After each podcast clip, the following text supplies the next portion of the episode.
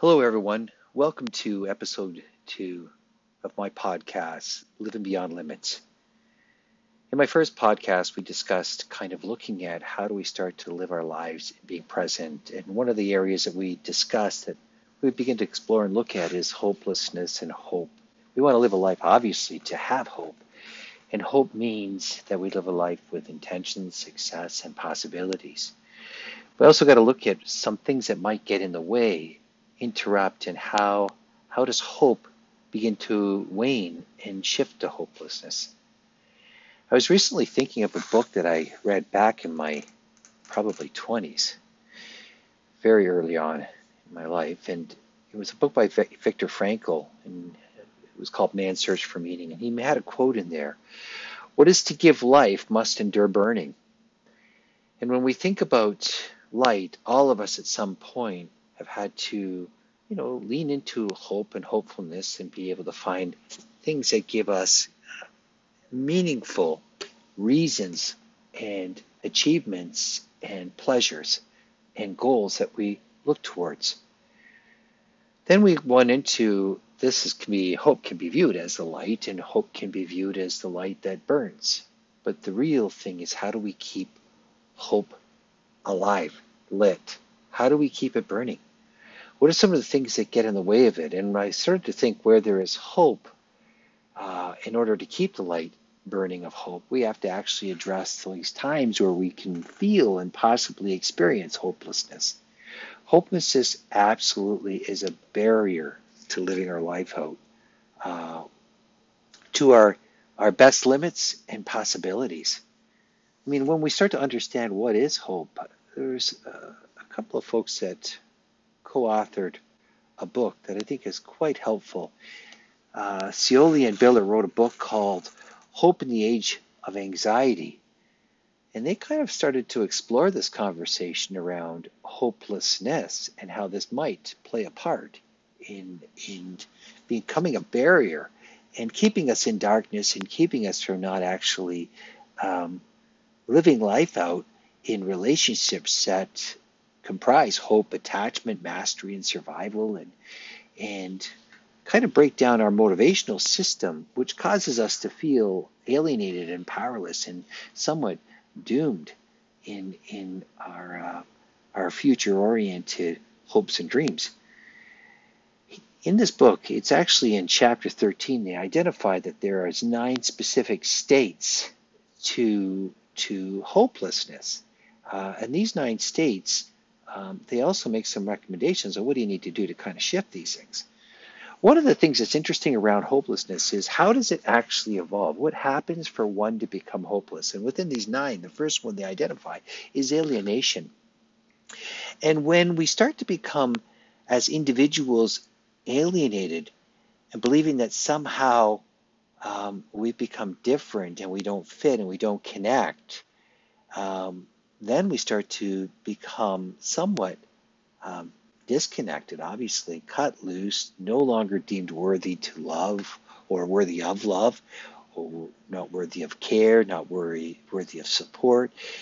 And then we start to notice the trend where we alienate um, from people around us, and we start to have this fear of, through this alienation, of, of relationships, a fear starts to build into us of even more pain, more rejection, more loss, all these types of unwanted emotions.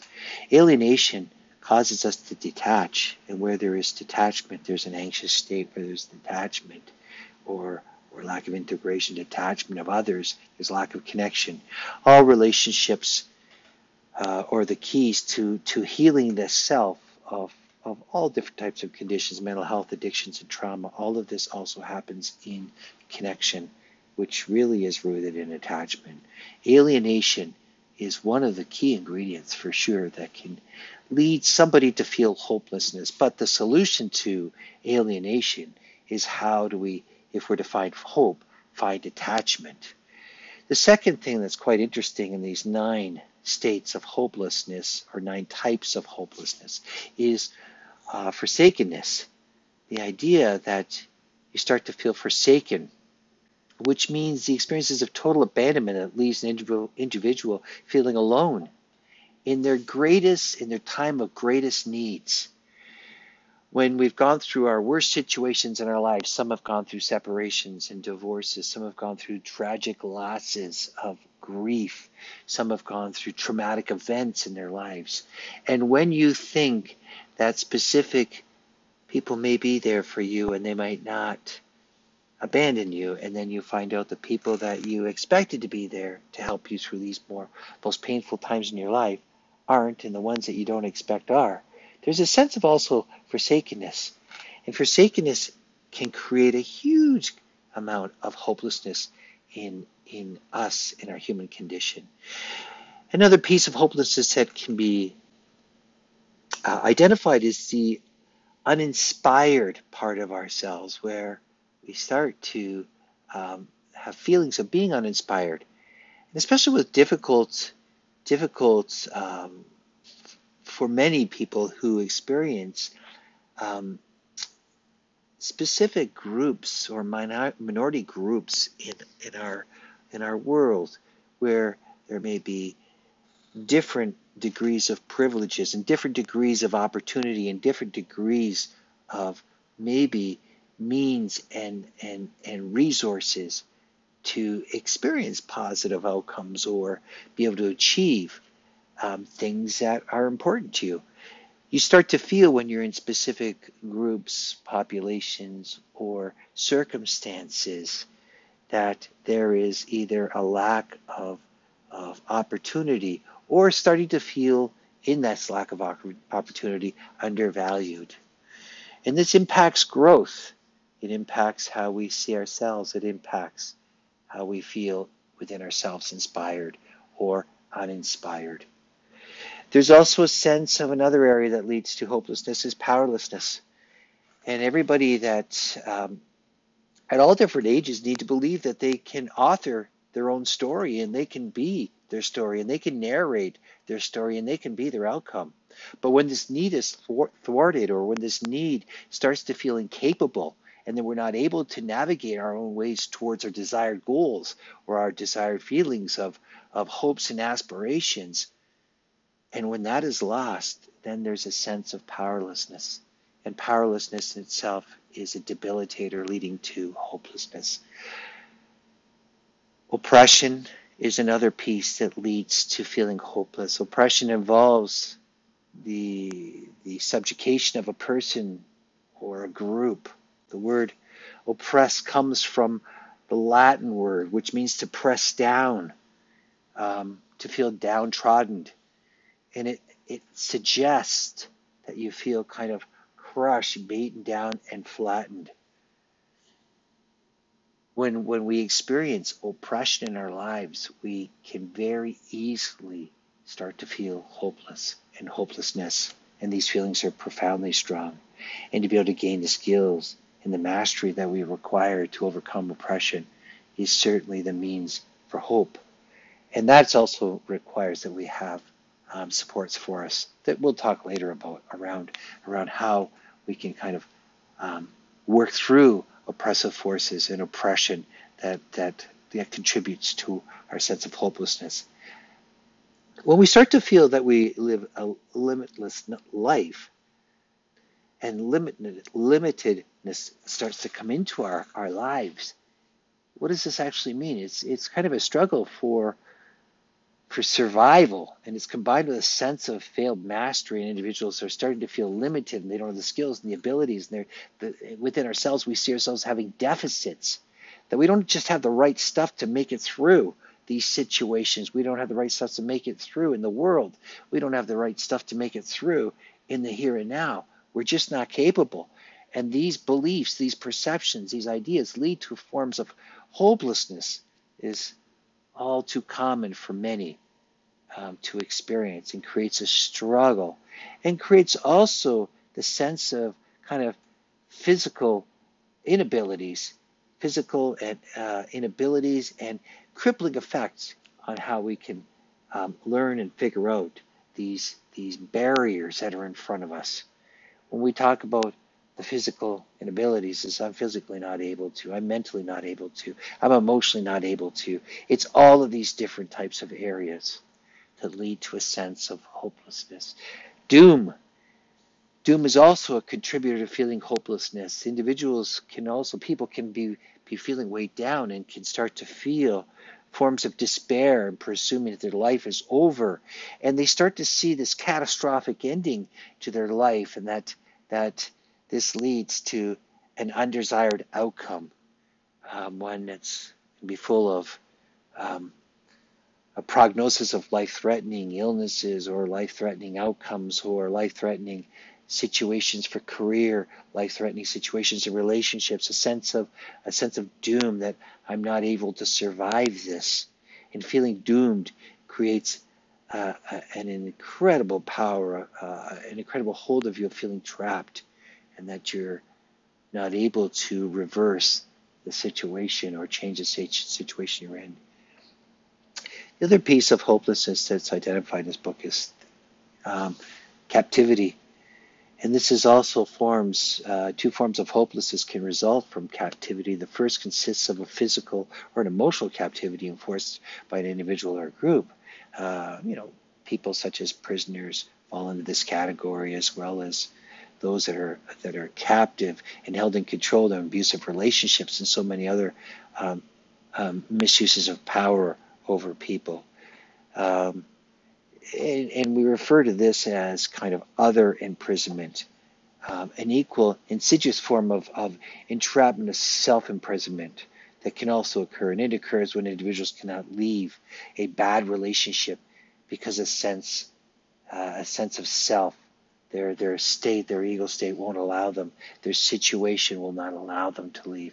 And oftentimes we see this form of, we can see this in, in trauma bonding and, PTSD and many other uh, conditions where, where although the relationship is potentially abusive and, and clearly unhealthy and dangerous and many of these other factors, there's also the trauma bonding effect of those moments when it wasn't like that in the relationship and those relationships keep the bonds connected.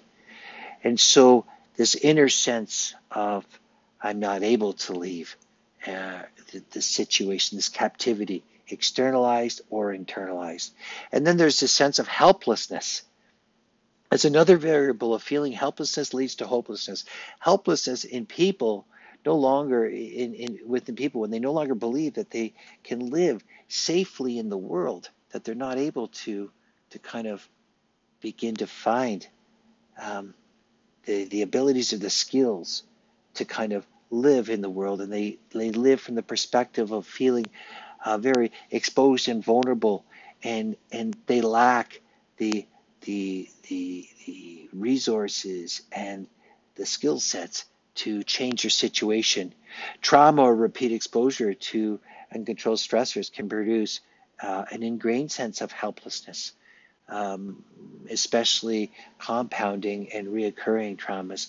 Traumas from survivors where kids were, were, were actually have experienced childhood abuse leads to emotional parts in these these these children that as they grow into adult still feel this sense of helplessness and inability when triggered to manage certain situations that come up from.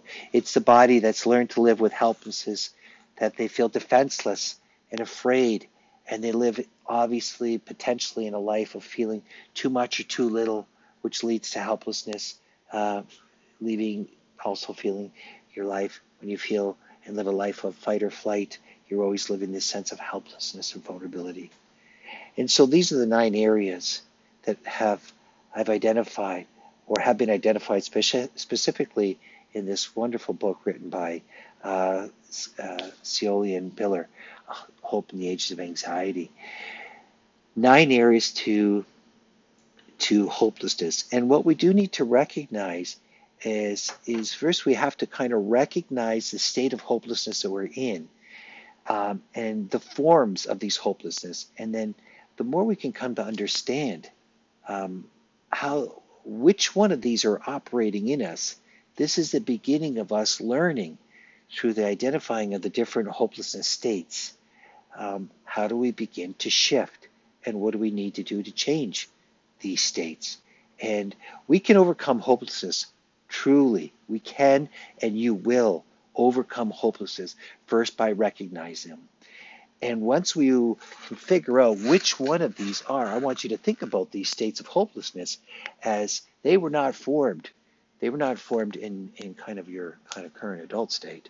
They were formed earlier in life and they are parts of your history that are somewhat stuck. But once you can understand what they are and you can see them for what you are, what they are, then we can start to address them.